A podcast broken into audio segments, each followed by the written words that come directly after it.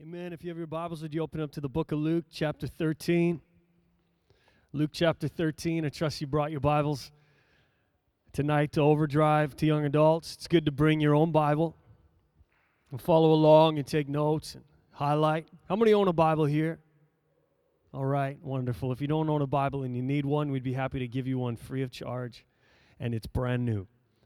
All right. Anyone here want a Bible? Anyone need one? You need one, honestly? You really want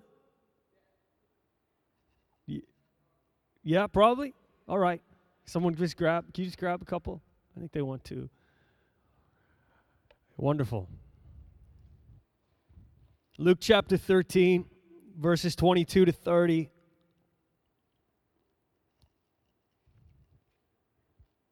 And he went through the cities and villages, teaching and journeying toward Jerusalem. Then one said to him, Lord, are there few who are saved?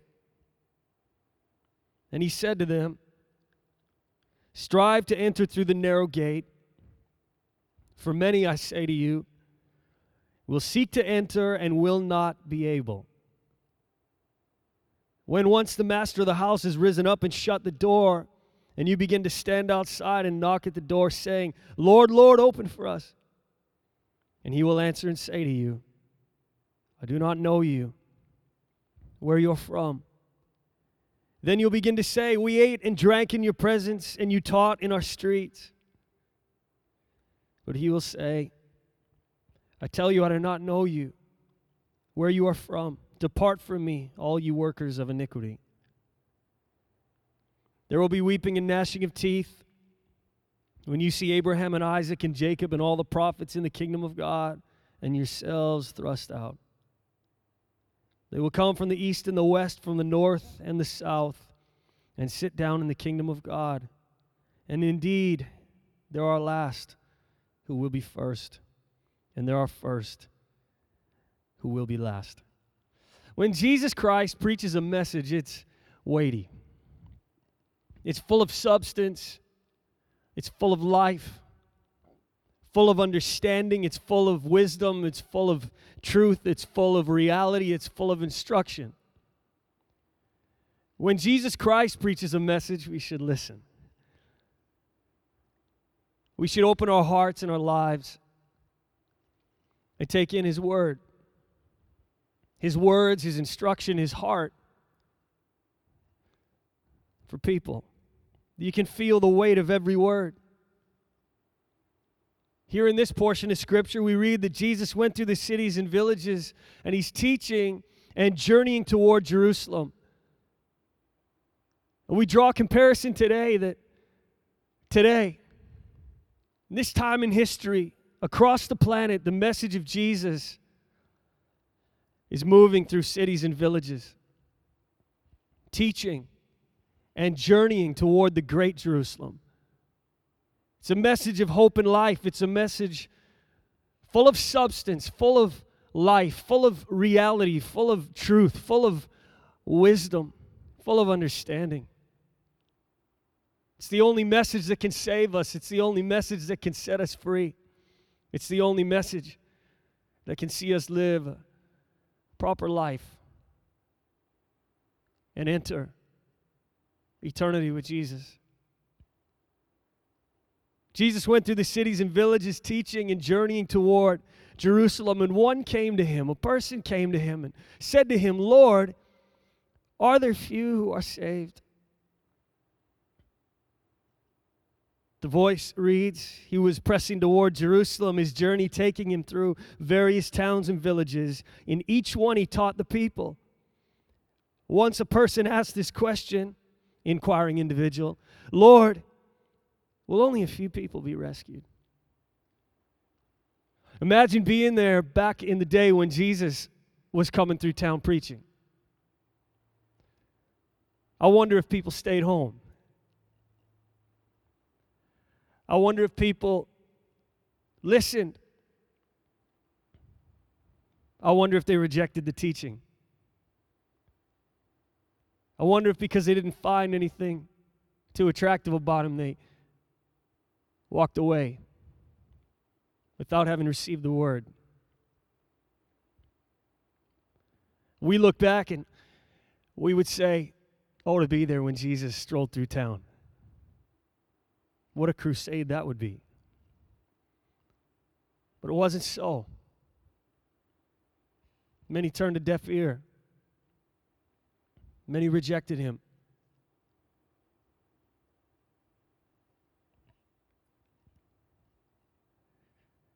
Lord, are there few who are saved? It's a good question.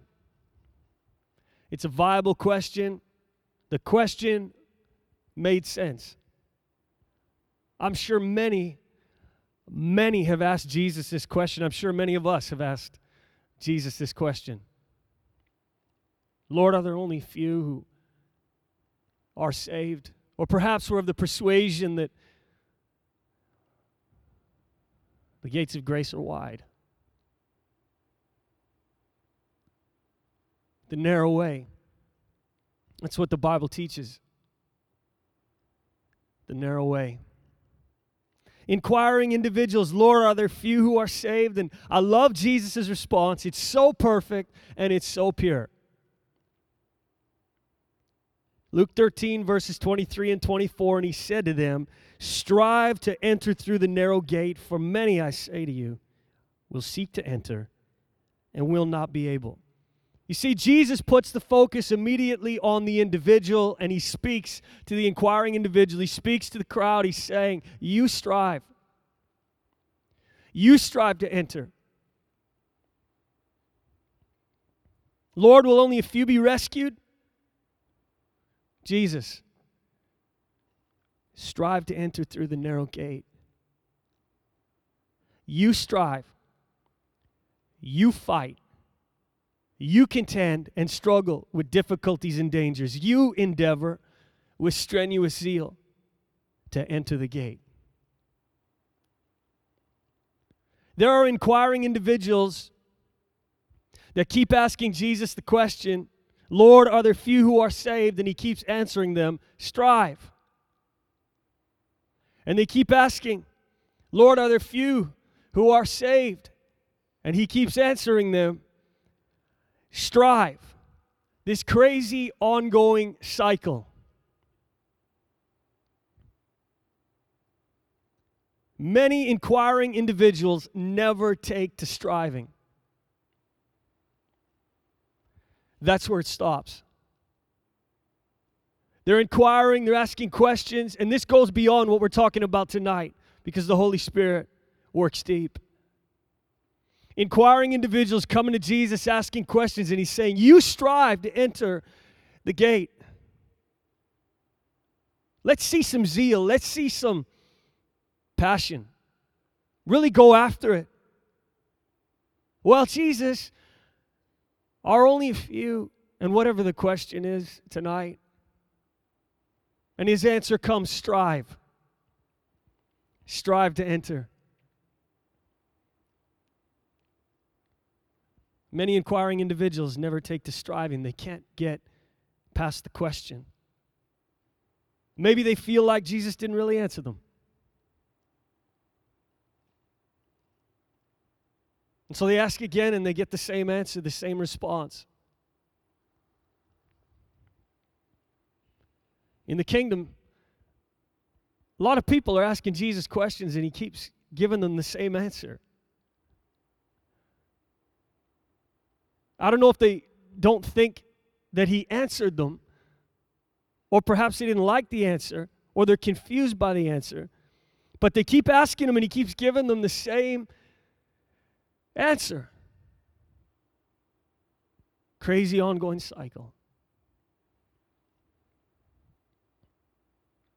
If you asked Jesus a question and he gave you an answer, would you be satisfied with his response? Would you be happy with his response? Not just like, okay, godliness contentment is great gain, but would you find joy in his response? We can ask Jesus a lot of questions in life.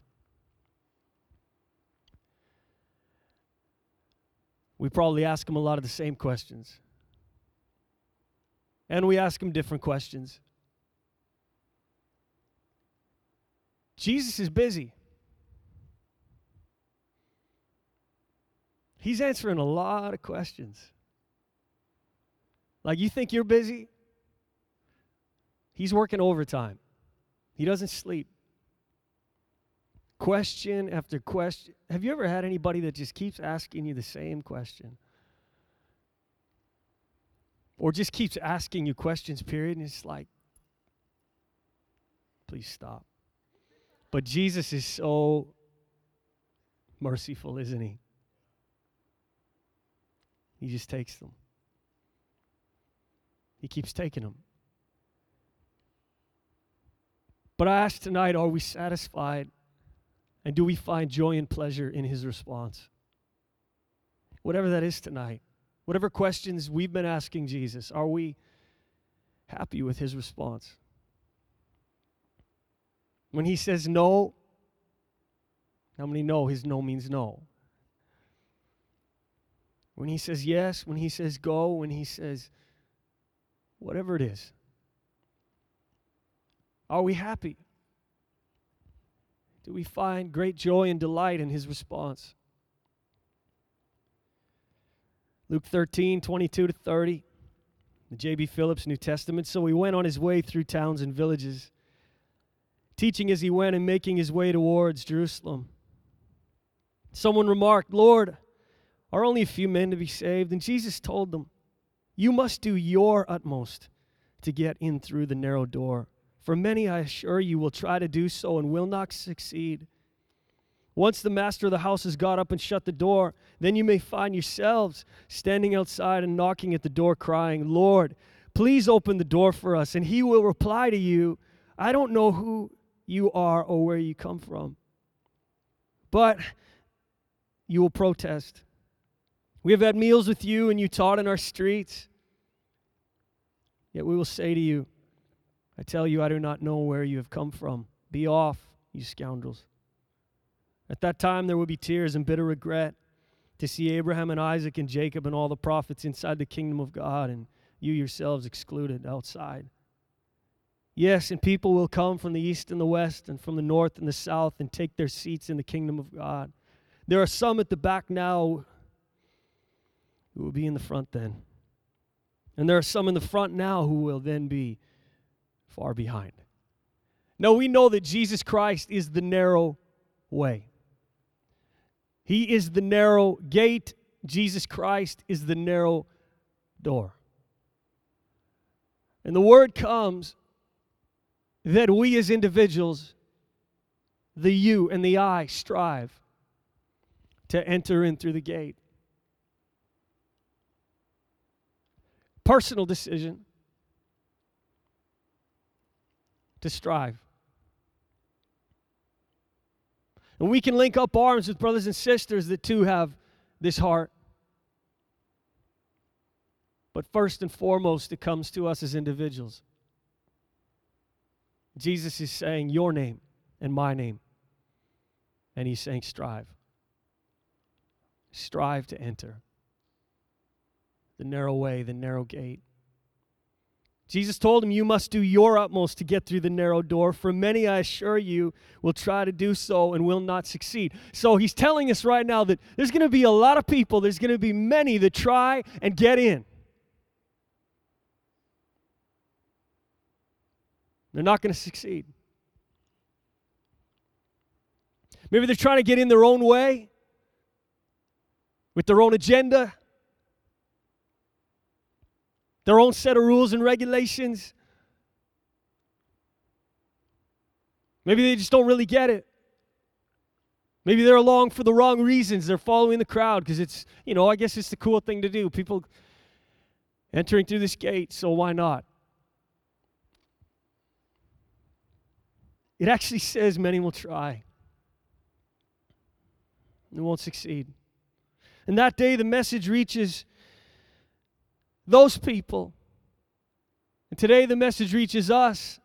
And I think of that day when the message, the gospel, reaches great Jerusalem and the master of the house gets up and shuts the door.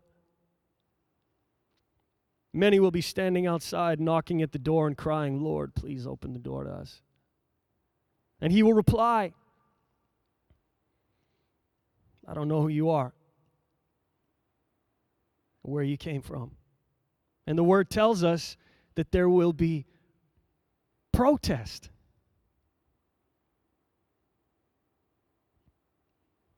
They're going to argue. Protest.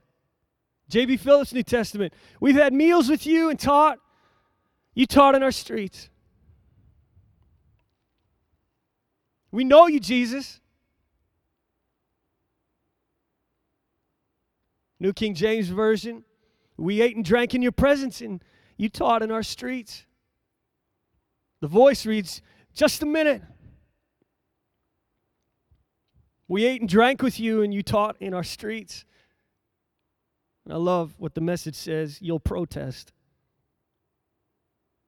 But we've known you all our lives, only to be interrupted with this abrupt, that is, his abrupt. Your kind of knowing can hardly be called knowing. You don't know the first thing about me. Wow. Wow. You ever told somebody you know somebody? And then they go ask that somebody if they know you? You know what I'm talking about? Like you've gone to the party where that person was. We're talking good Christian parties where that person was. And then you're like, yeah, I know that person, right? I know the person that's throwing the party. And then they go and ask the person that threw the party, you know that person? They're like, no idea. See, at that point, your knowing doesn't matter.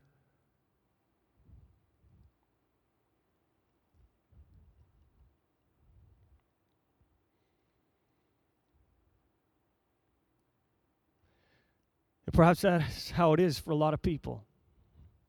Yeah, I know Jesus.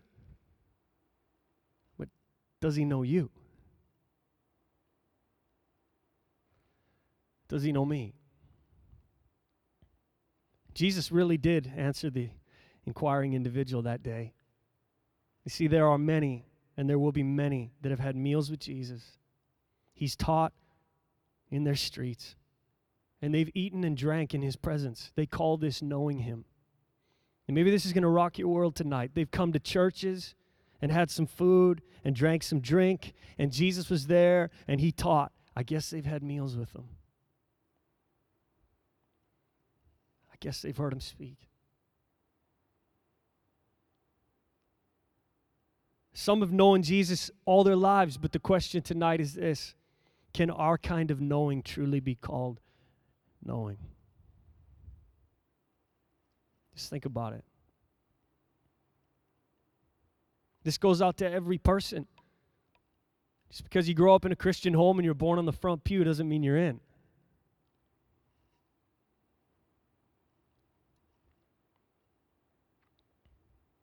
Just because somebody bottle fed you the scriptures from day one doesn't mean you're in. You can know the Bible inside and out and still not be in. You can have head knowledge and not be in. You can be acting out the motions and going through the part and coming in and praying and doing all the things, but not be in. You can come in and drink in his presence and eat and still not be in.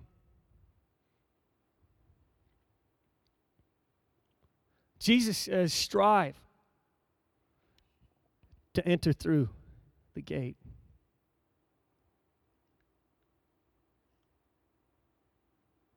Strive.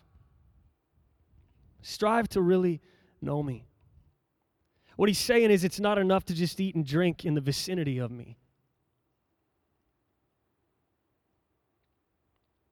What he's saying is, it's not enough to hear me speak. It's not enough to know of me all your life. It's not enough to come to church and satisfy your current situation, your need for food and drink. It's not enough. Strive to enter through the gate. Is it deep tonight? I don't know about you, but once you've gone deep,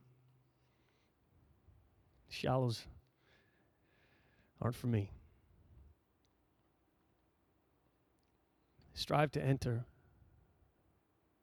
That's what Jesus is saying to us tonight. And I do feel in this place that there are a lot of questions we've been asking Jesus. Some are the same and some are very different. It may be the very question that this inquiring individual asked. It might be something else. And he's saying to us tonight strive. Strive to really know me. The kind of knowing that I call knowing. You know, that's, that's the important part. See, at the end of the day, we can come and protest and we can say, Well, I knew you. I hung out at the same parties you did, Jesus. You know all those conferences? I was there. Got the t shirt. All the bands signed it. Got pictures with them. Check my Instagram.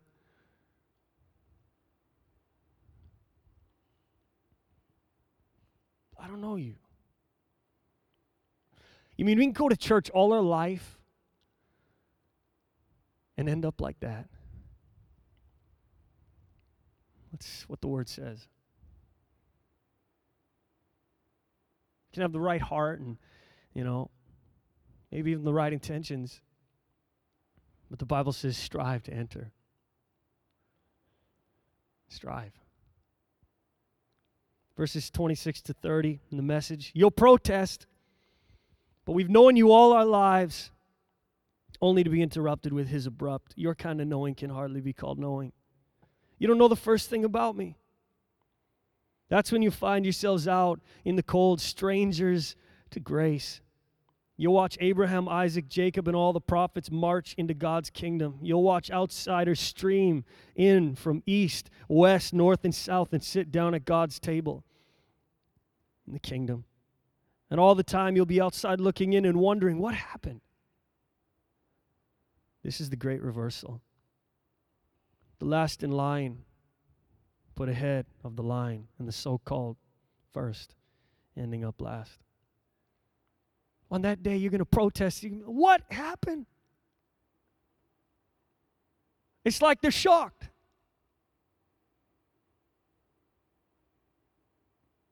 Perhaps they thought they were striving. The question tonight is can our striving be called striving? Does Jesus call it striving? Our relationship with the Lord? Does He call it a relationship?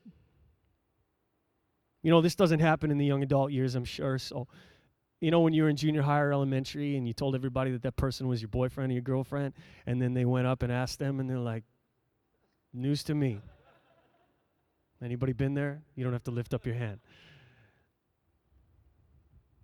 Yeah, we're close, we're tight. Or you tell, that's my best friend, and then you go ask them, and they're like, we've never hung out.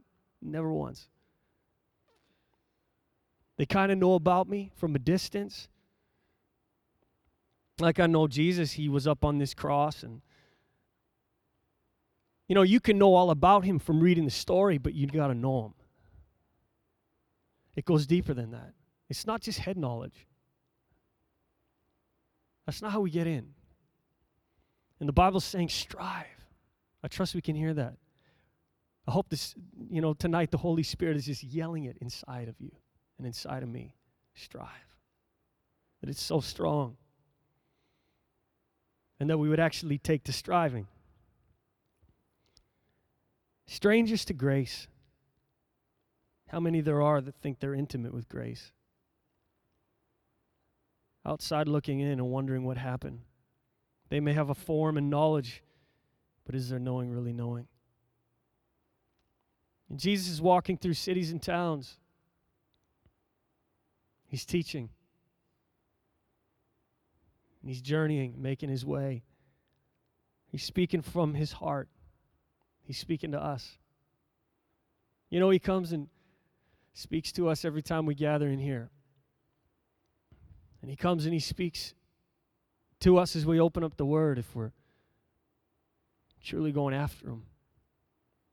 As we bend our knee and pray, He's speaking to us, He's teaching us.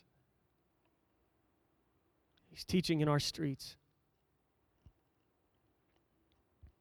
He's saying to us, strive. Really know me. Why wouldn't we want to really know him?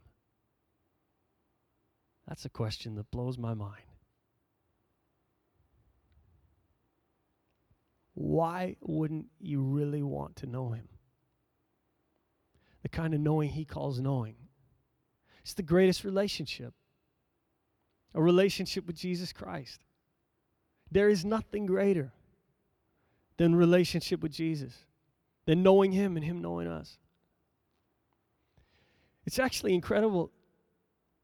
A lot of people just huck that relationship for other relationships, don't they? I'm not just talking about with people, but it's like Jesus or Joe. Joe's cute. You know what I'm talking about?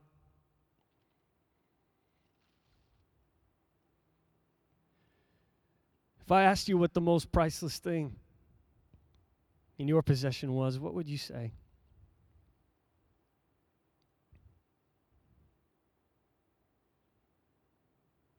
What would your answer be? What's your greatest treasure? The thing you would never let go of. You'd die holding on to it. What would your answer be? Would it be jewels? Leather coat? Some car? Popularity? Status, money.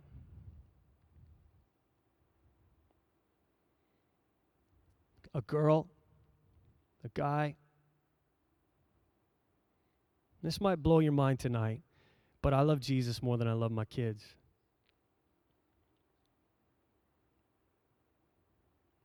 And I would pick him over them.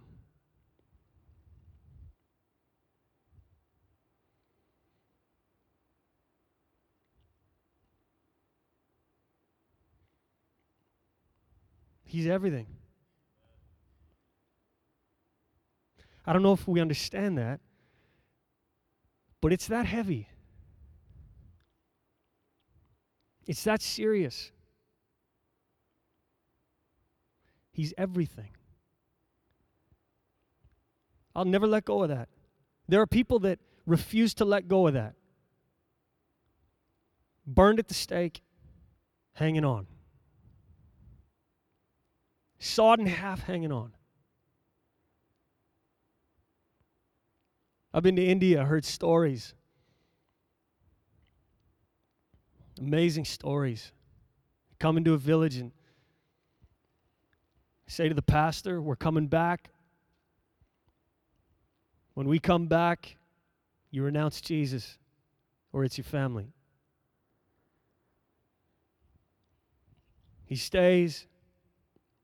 They come back. He refuses. They put his family in a car and light it up.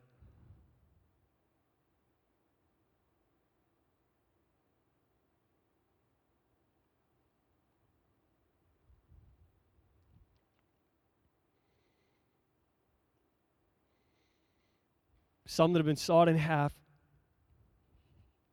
hanging on to Jesus.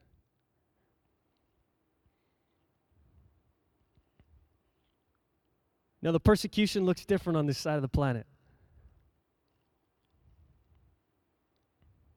And inside, there's a whole lot of amens going on, but, right?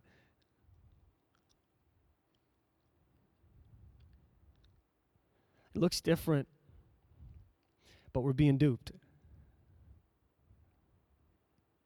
And we're letting go way too easy over really silly little things. We're letting go of Jesus not to save our life. We're letting go of Jesus not to save our family from burning in a car or to save all the people in the church from being annihilated with AK 47s. We're letting go of Jesus for little things like popularity on Instagram. like that girl, like that guy. A little less pressure. Money. Whatever it is.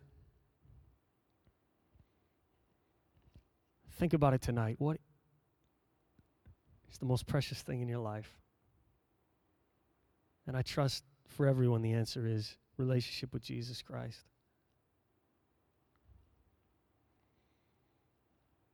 Relationship with Him. Become intimate with Him in His presence, in His Word, and His ways. Does Jesus know us? And I know you're saying tonight that's a ridiculous question. Of course He does. But does He know us in relationship? Not just, yes, someone that shows up to Christ City or listens to worship music. It's a real good person, has a good heart, means well.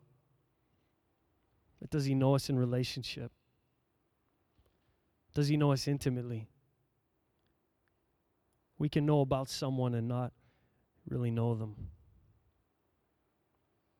There are people that know about people, stars or sports players or whatever. They know everything. You ever been in a conversation with someone like that? I mean, they can tell you the shoe size, the kind of socks they wear, everything. But they don't know them. They don't know them. They not calling them up and what's up, hanging out with them. They know about the person, but they don't know the person. Let's not have a relationship with Jesus like that, where we know about him, we know his stats,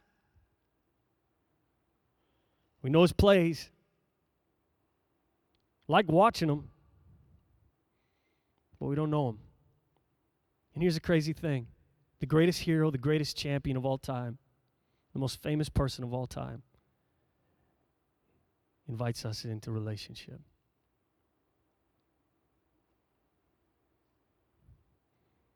That's crazy. If I asked you right now, who would you want to meet and hang out with and be friends with?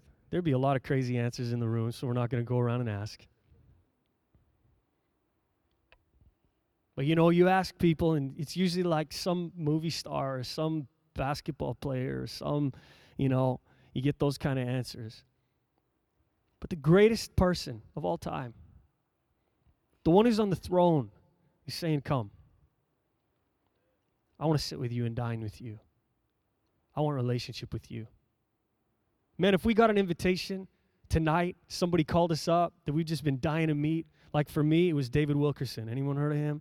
I wanted to meet him. He passed on.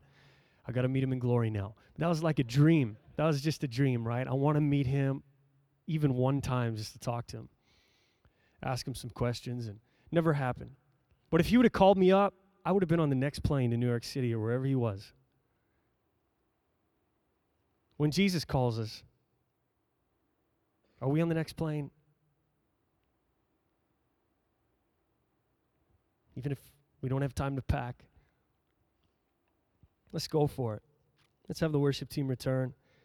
Greatest thing is intimate relationship with Jesus. There's nothing greater. Don't settle for eating and drinking and hearing Him. Strive to really know Him. The Word tells us that many will be saved and many won't. That's the reality. Many will be saved, and many won't. I want to end by reading Ephesians chapter 3 tonight, verses 14 to 21. Wonderful portion of Scripture. For this reason, I bow my knees to the Father of our Lord Jesus Christ, from whom the whole family in heaven and earth is named, that he would grant you according to the riches of his glory, to be strengthened with might through his Spirit in the inner man, that Christ may dwell in your hearts through faith, that you, being rooted and grounded in love, may be able to comprehend with all the saints what is the width and length and depth and height, to know the love of Christ which passes knowledge. That you may be filled with all the fullness of God. Now, to him who is able to do exceedingly abundantly above all we ask or think, that's crazy. According to the power that works in us, to him be glory in the church by Christ Jesus to all generations, forever and ever. Amen. Friends of grace, sons and daughters of grace, lovers of grace, intimate with grace, strive. Strive. The striving doesn't end until we hit glory. We don't relax, we just keep going after Jesus. There's a deeper depth of relationship with Jesus awaiting all of us. There's a closer walk awaiting all of us. It doesn't matter how long and how many years we've walked with Him, how many conversations we've had, how much time we've spent with Him. There's more. There's more. Let's stand tonight. God's good, isn't He? Understatement of all time. you like those people, you're like, God's good, and you're like, He's great, right? And yeah, okay, He's great. The battle of the G's and whatever else.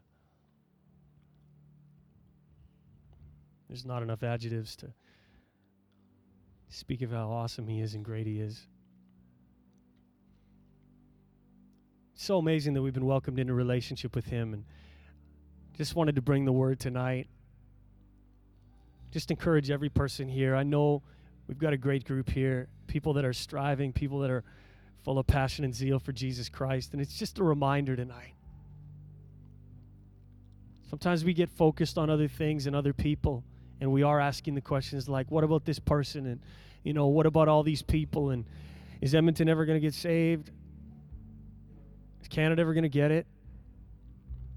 North America? Is there any hope? Whatever the question is, right? And Jesus is just saying, strive. And he's saying it to every person. And if we'd all just strive, how awesome would that be? I want to encourage you to keep going. No matter what you're facing, no matter what you're going through, keep praying, keep worshiping, keep reading the word, keep seeking God, keep serving in his house, keep speaking truth. Keep standing for Jesus in the workplace and in the realms of education in this city, in this province, in this nation, wherever you find yourself this fall. Keep standing for Jesus. Keep shining for Jesus. Don't let go of the greatest thing that is relationship with Jesus Christ. Hang on to it. Even if it means death, even it means rejection, persecution, hang on to it never let it go. He's inviting us tonight. Let's just surrender. Open up your own heart and life to Him. We're going to close in prayer in just a moment. I know we're a couple minutes over here. Thank you, Lord. Just thank Him for His grace tonight.